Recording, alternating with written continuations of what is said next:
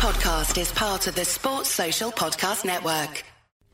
This is Andy Heaton. I'm here for a TAW special. I'm delighted to be joined by Kieran Maguire, who teaches football finance at the University of Liverpool Football Industries, MBA, I believe. Um, we've got Kieran in. Uh, we've been trying to get him in for a while, actually, to talk about his book, uh, The Price of Football. But um, and that will that's to be that, that'll be coming soon. But basically, just with the goings on of the past week, I bet your world's exploded over the past what since Friday night. That's we, right. I was uh, just just in the process of cooking my wife a nice meal for Valentine's night, and then the phone started ringing at twenty to seven on, uh, and that was from Sky, BBC News, ITV, Talksport, Talksport Two, Man- Radio Manchester. Uh, I finally got to bed about half past 11 and then started on Radio 5 the following morning at 7 o'clock in the morning, and it's not stopped since. So, we are, of course, talking about um, the decision uh, and judgment handed down by UEFA to Manchester City, banning them from the Champions League for two seasons and also issuing, issuing them with a £30 million fine. I mean, it, a lot, I know football's sensationalist anyway, but I mean, this is really a verdict that shook the whole of European football. I think so. I agree with you entirely. Part of the reason for that is that uh, City themselves had been briefing journalists that they they were very confident that there wouldn't be um, any severe penalties, um, and they were completely innocent of the charges. And certainly those are the stories that were going out uh, in the media um, until sort of the start of uh, last week where all of a sudden the, the tone clearly changed. And uh, then, then we were seeing um, accusations made by City uh, against UEFA um, in respect of the, the, the, way that information had been leaked, and it looked like uh, things had turned very hostile all, of a sudden. Um, which seemed unusual until, of course, the, the ruling came out from the adjudicating uh, committee on Friday evening. We'll get into the detail in a minute, which is the really interesting stuff. But just to give it a sense of scale, it's no understatement to say this fight could actually bring down UEFA. Yes. Um, if City go to CAS and they they win the case, um, I think that uh, UEFA's committee and its protocols and its procedures will be called into question. There's also been talk that uh, if City even lose the case to CAS, City then could potentially take up the matter with some of the Swiss federal courts um, to try to prove that UEFA's um, UEFA's rules in respect of financial fair play and other issues are a restraint of trade. Um, so who knows where we could end up? So UEFA, as much as anybody else, uh, they're they're very close to uh, to potential uh, breakup. There's been quite a lot of history on um, around the whole case, especially in the tabloid media. There's been a bit more forensic detail in a couple of more well-respected voices yourself, Tariq Panja, the, the uh, New York Times, etc., etc. I mean, in your opinion, uh, what man? So what I'm supposed I'm asking is, is what they've been found guilty of? Is that what Man City are claiming? Because there seems to be a lot of noise about what they're actually being, what they've actually been found guilty of, and then what City are accusing UEFA of.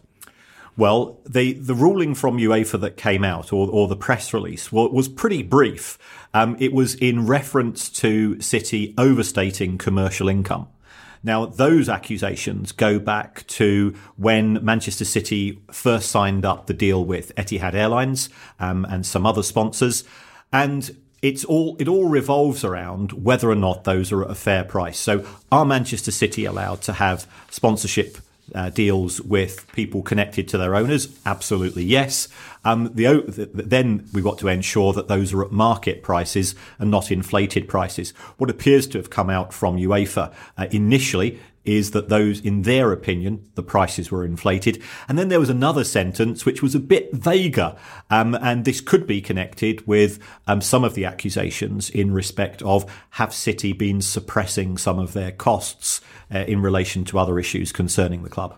So this is in reference to the emails the football leaks emails um, looked for by the Spiegel, and there was the. Uh, a line that stuck out the uh, an, email chain with the former chief financial officer uh, I can't pronounce it, George Chulamas, I think, and he would, um, it turned out it appears, it appears to show that, um, most, if the vast majority of the 57 million sponsorship fee was actually being paid by City, them, essentially City themselves, with Etihad only uh, contributing 8 million of that sponsorship um, revenue. That's right, and certainly, if if that email and that and the evidence supporting it has, has proved to be uh, true, then uh, City's defence is is very much uh, in tatters.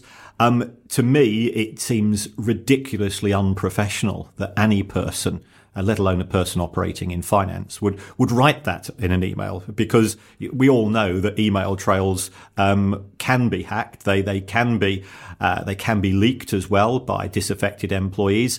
Um, if if I was and if I was doing it, and, and, clearly I'm not doing it, but if I was doing it, the one thing I wouldn't do is is tell anybody about it. Um, so it it smacks of arrogance. It it's uh, if it has been done, then uh, unfortunately Manchester City are in a very weak position. Just that, and again, this is all we're, we're making certain assumptions, and this is all allegedly, but it's curious that Manchester City haven't actually challenged the veracity of the emails, more the process of how they've got into the public domain. Yes. So w- what City appear to be claiming is that the evidence which has been supplied to the panel that have made the decision, because that because that evidence has come from uh, a leak or a hack, it therefore makes it invalid. Um, and therefore, the, effectively, what ha- we have seen is a form of whistleblowing. Um, that evidence has to be ignored when making the decision. Um, I think that's that will be part of their defence when they go to CAS and they will be saying this is the evidence which has been presented by UEFA, but we believe that that information cannot be accepted when making the ruling because of the nature of its source. It's clear that from the, the language City using, which has been very inflammatory, very volatile, very very very aggressive, they it, and it's quite clear they claim an issue with with the process, and also, I mean, blatant. Said there was a prejudicial investigation, um, and the information is that City feel that FFP was designed to curtail them, um, but yet they will still willingly signed up. Well, they did sign up. Uh, I mean, City managed to win the Premier League four times. Um, with financial fair play in operation. So clearly, it, it's not stopped them being successful on the pitch. Um, my view is certainly having spoken to people um, connected with the game, um, connected to UEFA as well, is that that was not the intention of financial fair play. Financial fair play has huge flaws. There is no doubt about it. Um, and I think it has created a glass ceiling, but that glass ceiling was created after Manchester City were on the other side of it because it, it was effectively a post the period when Sheikh Mansour had come to the club and uh, initially injected the large sums which allowed City to compete with some of the other clubs for trophies. And it's, um, I mean, the suggestion that, so that you, you mentioned FFP there and its many flaws, and a lot's been made of, especially from certain city commentators, that what FFP is now compared to what it was initially supposed to be about controlling excessive debt, whereas now it's more geared towards controlling inflation, wages, etc. It's it's it's a if it, it's a different beast, and there's a suggestion alongside whether that's because of pressure from what you call old money clubs like Bayern Munich, Real Madrid, Barcelona, put pressure on UEFA to basically close, put the shutters down and, close the shop? Yeah, I, I, think that there's there's two issues there.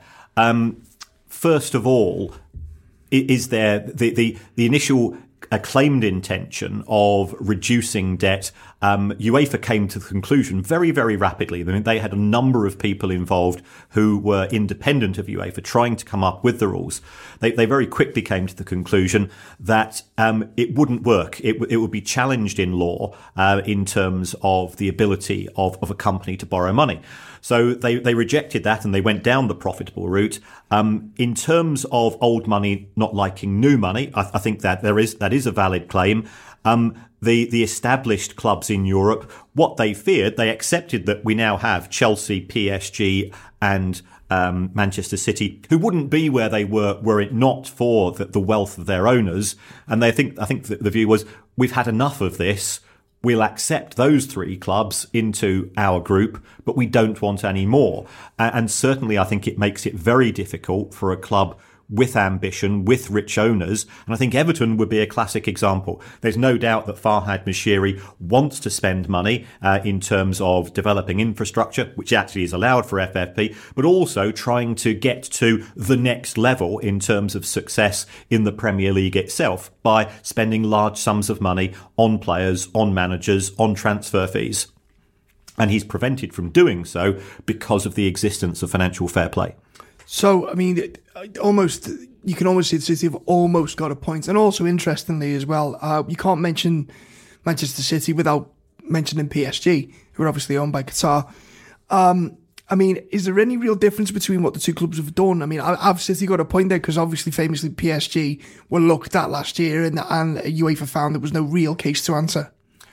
Well, um, there's there's no evidence uh, in respect of PSG that their sponsorship deals had the the same type of evidence that has been um, allegedly shown in respect of Manchester City, in the sense that if these emails um, have do actually exist, then that is indicative that Manchester City have inflated their their commercial income. If if PSG have simply not done anything of that nature, but still have very high um, commercial deals, then it could be that uh, when when they saw the, the strength of PSG's lawyers, UEFA decided to back down. Uh, I think these emails uh, could be the difference between the two cases.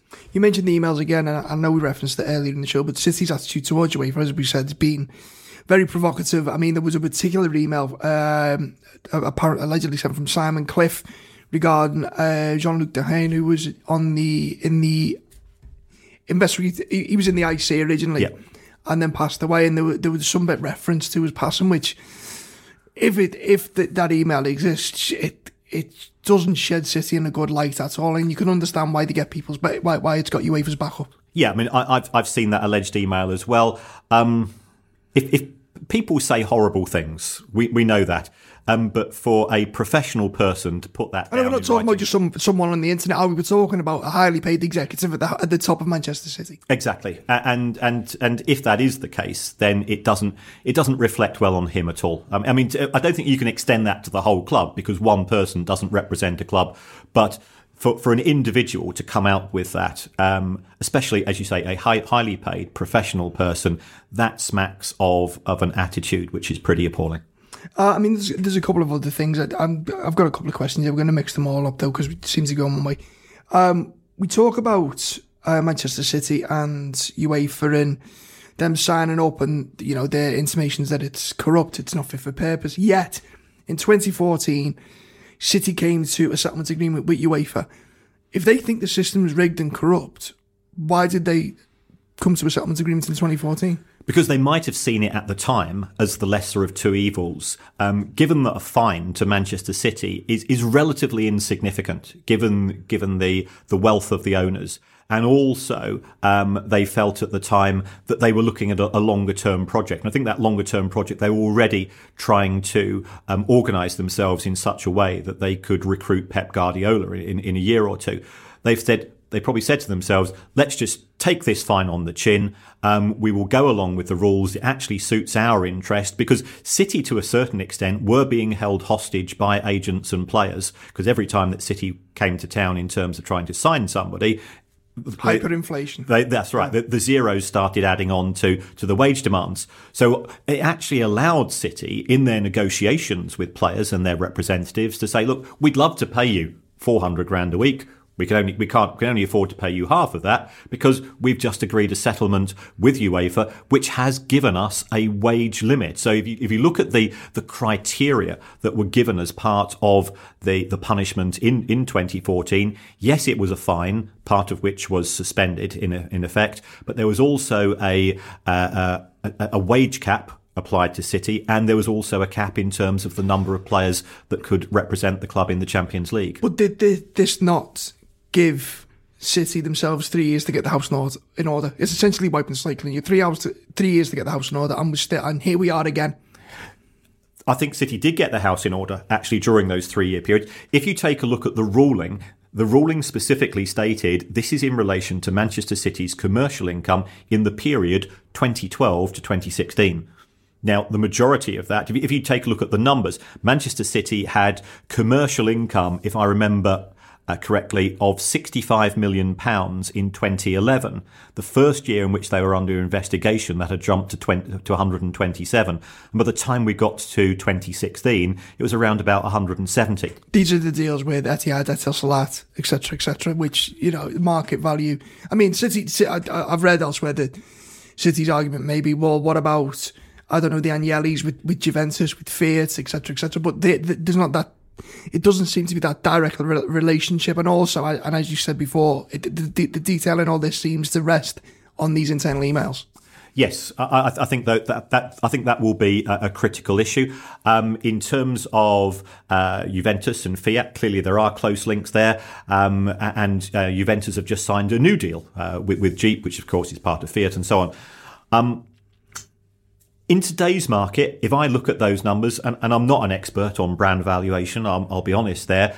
To me, Manchester City's 2019 deals, I think, are at market rates because they have one because they've the got Premier, they, because they've, they've got, got there. It's the period in which they've gone from zero to. That's right, and, and effectively, what they've tried to do is to accelerate um, their their position in being a competitive club as far as player recruitment is concerned. Um, their wage bill is less than that of Manchester United. Um, their net spend on players since Sir Alex left is is around about the same as Manchester United. So, are they overspending or are they just trying to put themselves at the top table? That will form part of their argument. In that, if they're not overspending compared to other elite clubs, then what what exactly is are UEFA's rules uh, actually achieving?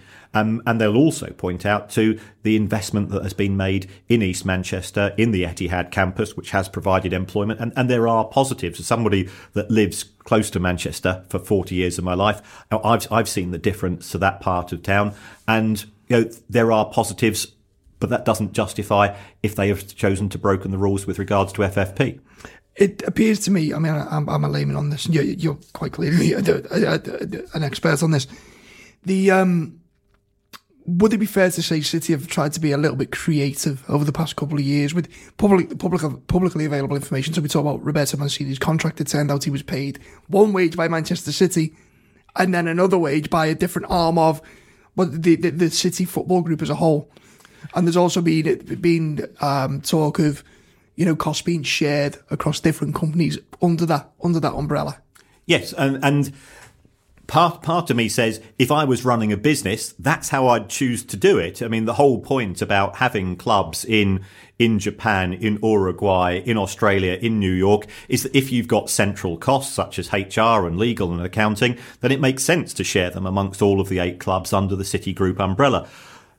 That is why um, Silver Lake paid $500 million for 10% of the company because they saw the benefits of having a, a much broader organisation than having a single football club and all the risks that go with that. But you could see how, I mean, even to, to someone who doesn't know the ins and outs, how that might look to the competition when, you know, Friday, the, the, the, there was talk of costs being incurred. Basically, the, the, the insinuation is that City were incurring costs and passing them on to other arms of the company, which is effectively massaging their own figures.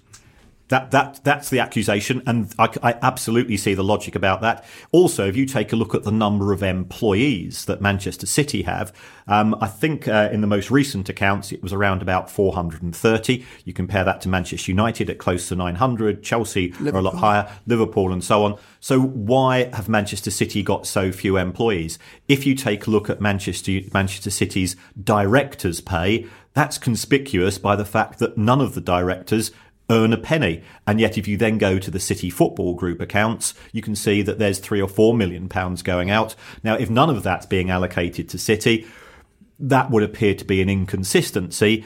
Is it a weakness in the FFP rules which they're exploiting? In which case, then then fair play to them for spotting it. You know, is it is that making them any worse than what we've seen happened at uh, at Everton with Usmanov paying thirty million pounds for the the rights to name a stadium which has not yet got planning permission because because it appears to be having spoken to some people at the Premier League well we never thought of anybody coming up with that so actually we'll probably have to let that one go. Is it a case of it's almost an arms race between the intelligence and the accountants of the clubs versus the regulatory bodies and the, the FA the, the, the Premier League uh, and UEFA?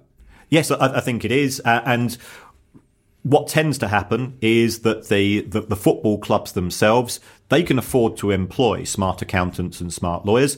There's nothing wrong with that. That happens in all arms of business. When when financial fair play was first introduced, the first thing I did as, as somebody that, that used to teach creative accounting to people on Wall Street was think, well, I've come up with 10 schemes overnight I know that there's people 10 times brighter than me, so I'm sure that they can come up with things. The financial fair play has been an absolute goldmine for the accounting and legal professions, which again was a completely unintended consequence. But you say that, I mean, we'll get on to FFP. Uh, well, after the next question, I mean, there's arguments about whether it's been effective or transformative, and there are figures to show that it is, but we'll get into specifics in a bit.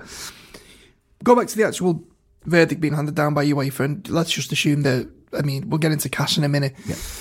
But this, to me, just looking at it, is, is far bigger and far more damaging than what it might just appear on the on the. T- it's not a case of just City being banned for two years. It's the knock on effect on their revenues. They're being looked at the basically they're under a microscope anyway. So two years two years without Champions League revenue that could cripple the club and put them back. What decade? Well, a decade. Financially, they've got owners who can bear the losses. But you're absolutely right. Liverpool made over 100 million pounds last season from their progress in winning the Champions League. And of course then they had the Super Cup and the World Club Championships on top. So there's there's a number of layers of income that we need to consider. Uh, in terms of lost prize money it's anything up to 100 million then you've got six group games. Well, sorry, you've got three group games and three potential home fixtures in the Champions League. The matchday revenue loss from that. Your sponsors will be paying bonuses for qualification for the Champions League. Those bonuses will be lost. You put add those up all together, and we're saying that the realistically for a club with sort of the, the, the, fan base that Manchester City have and the prices they can charge for matchday tickets, um, I think we're talking somewhere between uh, a, a, maximum loss of between 130 and 150 million pounds per season. You, you double that because it's two seasons. We're talking quarter of a billion pounds in lost revenue. What City also have to do during those two years, of course, is satisfy financial fair well, play. Well, this is what I'm saying. I mean, they might the owners might be able to absorb the losses, but then you've got to manage that into your account and operating costs. Yep, that's a big drop. Yeah, it's, it's a huge drop because footballers, you know, football clubs, as we know, their, their biggest their biggest expenses are players in the form of wage costs and transfer fee amortization. Um, you are locked into contracts with players. We then come to very complicated issues. If Manchester City finish second in the Premier League this season, which, which at present would appear to be a reasonable assumption, Kevin De Bruyne, um, according to, um, I, I, was on television on Sky earlier today. Kevin De Bruyne, uh, according to Sky sources, is on a 1.5 million pound bonus every year that City qualify for the Champions League. If Manchester City finish second, is he entitled to his bonus? That's a good question. And I don't know the answer to that. Know, I'm not a lawyer. And also, the other side of it is, I mean, we've, we've just talked about the, the, the operating cost side of it, but also if you're Kevin De Bruyne and you're 28 years old mm. and you're not going to see the, you know, your ambition is to win the Champions League. By the time City get back in the Champions League, assuming the, you know, the drop off isn't severe, you're now 30 years of age. Yes. And, and we could, we could have some really crazy situations is that Manchester City, if they win the Champions League, where does that leave them next year in terms of the FIFA World Club Cup? Well, yeah, I mean it's a different tournament, but yeah, yeah. Because yeah. FIFA's not UEFA, so the, the ban wouldn't extend to that. So you could have so we could be talking in twelve months' time with Manchester City being the champions of Europe, the champions of the world, and unable to compete in Europe's premier competition, which just seems a huge inconsistency. The um, we'll talk about CAS if we can. Um, so the, City immediately came out and said, "Oh, we'll be, be looking at uh, an independent investigator." I mean, it, it, I think it's clear as clear as day. They're talking about they're going to take it to CAS. Absolutely. Um, which is interesting uh, because you would have thought UEFA would have considered this before it, it, handing the, handing the verdict down. What is the can you explain maybe the process with CAS and what they're there for? Because there seems to be just this this assumption that oh, City will appeal, they'll throw some money at it, and CAS'll CAS'll reverse it, whatever. When if you there's other pieces I've been reading where that seems to be a little bit of a reach. Um, CAS is is universal in terms of sports dispute. So what CAS always say is sort it out using your own authorities, um, such as UEFA or the Football Association or the EFL and a club can then use us as a, a final court uh, of final court of appeal. they don't want to get involved in this. They'd much rather um, the disputes are resolved in house um, by by the individual sports themselves. But um, what City will claim is, and City City really are, are, are, sort of back themselves into a corner here, because if CAS support the UEFA decision, and City have already said CAS are independent and UEFA aren't, where can City go any further? Because because they're they're effectively making accusations in respect of UEFA as being prejudicial when making the decision and they've claimed that CAS aren't, so therefore they are confident that CAS will reverse that decision. I think there's another issue in terms of the UEFA adjudicating panel um, or committee when, when they made the ruling. Did they do that, and and the degree of severity involved in the in the expected knowledge that they have to go and give City a very severe penalty because CAS are probably going to dilute that and therefore, if City end up with a one year ban, um, if that's UEFA's ultimate aim, they've got to give them a two year ban initially. What is so? Do i mean, just on that, is that that would be unprecedented, though, wouldn't it? I mean, I, I I've been doing a little bit of reading about what CAS have overturned, and it seems to be, you know, individual cases like single footballers, not not clubs and authorities as a whole. And then you, you look at what's happened with Saracens, where it was upheld, and I think there was also a case where it's gone to an independent panel. I think it might have even been the EFL where they've actually, with Bolton, where they've actually tried to increase the sanction as they were incensed about Bolton threatened to take it to, to an even higher level. So there, there is actually a possibility, isn't there, that this could work, end up even worse for Manchester City. That's right. If if uh, if CAS reached the conclusion that Manchester City have deliberately misled uh, in terms of the evidence being presented, then they will apply what, what we normally refer to as an aggravating factors uh, element to their final judgment, and City could end up with with a, a longer ban. Um, just on that, so just the, I mean, how long? Because I know it's a how long a piece of string. The last thing on Manchester City before we move on to Liverpool, just briefly and I know that City have wants expediency in this. How quickly do you see this turning around? Because we're in a situation here where the football season's short anyway, and we're getting more. We're getting nearer and nearer towards the end of the end of the season already. You know, do you get the impression City want this turning around quicker, or do you think there's a little bit of City that wants to stretch it out as far as they can to try and almost filibuster it? I, I think that City uh, City have benefits in filibustering. Um, I think the problem that they do have is that the ban is in operation unless CAS reverse it. So part of City will want that reversed as quick. So that, that, that won't automatically be suspended? I don't think, no. My understanding is it won't be suspended. Okay. The ban is in operation until, uh, uh until CAS make a ruling. So if City want to play in next year's Champions League, then surely it's in their interest that this is resolved. You know, ideally, let's say by the end of March at the, at the very latest. And that also, of course, you have to take into consideration we now have, following last Friday, we now have a race for fifth position in, in the Premier League. Well, if you're Chris Wilder, if if you're uh, Carlo Ancelotti, or even uh, uh, you know Solskjaer at United, Sorry, Mourinho. Yeah, yeah.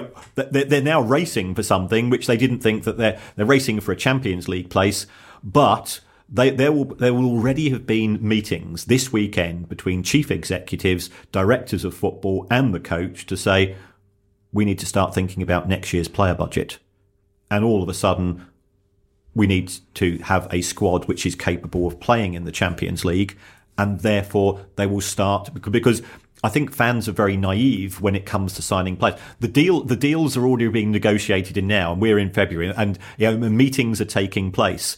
Some phones are going to stop ringing, and other phones are going to start ringing because you need to have a plan A, a plan B, and a plan C for Champions League, Europa League, and being in the Premier League.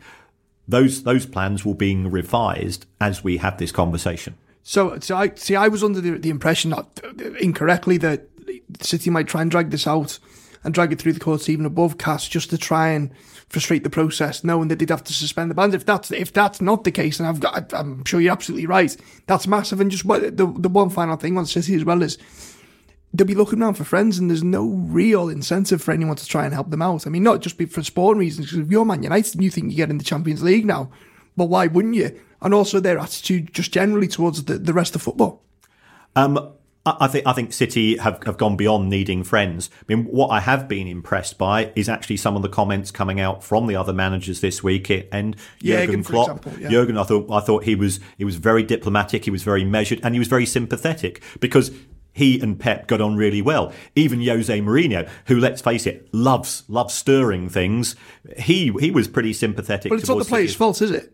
I mean, that you can see where the managers would be looking at it. It's not the players or the coaches' fault this happened. Exactly. And, and, and they're looking at it from the perspective of being somebody who is directly involved with football as opposed to the suits who ultimately are making all of these decisions. I mean, the, the, there's every reasonable chance that the players and even the manager at Manchester City will be feeling let, almost let down by this if if they're, if they're proven to be found. Well, they have been found, been found guilty, but if it turns out that it doesn't get overturned, you can understand why the staff and even Pep Guardiola might feel disappointed because he's obviously he would have been misled too. That's right. They they've been operating in good faith, and their agents and their lawyers they'll be they'll be monitoring their contracts very carefully. All clubs have a good faith and good behaviour clause in respect of players because if a player is found, you know, taking drugs or involved with ma- making inapp- inappropriate uh, inappropriate behaviour, the player conceivably can be sacked. We, we, we've seen that on rare occasions in the past. I think it happened to Chelsea, didn't it? Was it Mutu? Yeah, Adrian Mutu got yeah. That's right. Um, well, could that therefore be reversed? If an if a manager has signed a contract with a club and the club has now proven to have acted in a completely inappropriate way, fabricating evidence, um, overstating, could the could the player's agent or the the manager's agent go to court and say you've behaved in an appropriate way, you therefore have to release us from our contract? I mean, did this just spin? As I said, much bigger than what anyone was really it- talking yeah, about. it- it's the, the, the ramifications in terms of UEFA, in terms of Pep, in terms of players, and in terms of Manchester City. You know, I live in Manchester. Half of my mates are in Manchester support City. Half of my mates in Manchester support United. this is without the Uh, the- reputational damage yeah, as well. it, it's it, it's the fans. You know, we- we're the ones that always suffer as a result of this because City fans don't know which way to turn. Um, United fans don't whether don't know whether to goad them and get excited. Um, who who knows what's going to happen? I mean, if you're a. City fan as well, it just kind of confirms what everyone's been saying. Not confirms, but it also it just adds into into the sense what everyone's been saying about you. Now you've got hardly any defence. Right. Final question then. I promise you. Um, we talk about uh, a lot of the reporting around Martin Samuel in particular has been very vociferous over the last couple of days, saying, "Oh, you know, it's a closed shop. It's been designed to protect the elite clubs, etc., etc." So with that in mind, let's turn this around to Liverpool a little bit. Now, Liverpool have historically always been a big club, etc., etc. But how have Liverpool managed to do so well whilst complying within FFP rules, given the mess that they were in when Fenway Sports Group took over, compared to what the position City find themselves in now? Um, Liverpool always had a, a very decent commercial income base because they have a global fan base. Um, they have that level of support, which has always stuck with them historically. So that's always been in Liverpool's favour. I think the other thing in in respect of Liverpool is that they've bought so few turkeys that they have a strategy by having a director of football by by using um, a, strategy for recruitment of both players and management, which is long term in nature. I think Manchester City, to give them some credit, they have installed that system. You contrast that to Manchester United, who are a scattergun approach. Um, so I, I think Liverpool have spent money smarter. There's having money and there's spending it well. Liverpool have spent it extremely well. City have spent it well. Manchester United, disaster area. Brilliant. Um, Kieran, uh, just thanks very much for coming in. Really appreciate your time. Uh, where do you see this ending up? Um, I think by the end of March, we will have a ruling from CAS. My gut reaction is that City will end up with a one year ban or a one year suspended ban. Brilliant. As I said, top of the show, uh, Kieran Maguire, um, football, football industry MBA at the University of Liverpool, got the price of football out. I've ordered a copy. You should get a copy too. That's been a TAW special. Thanks very much. Sports Social Podcast Network.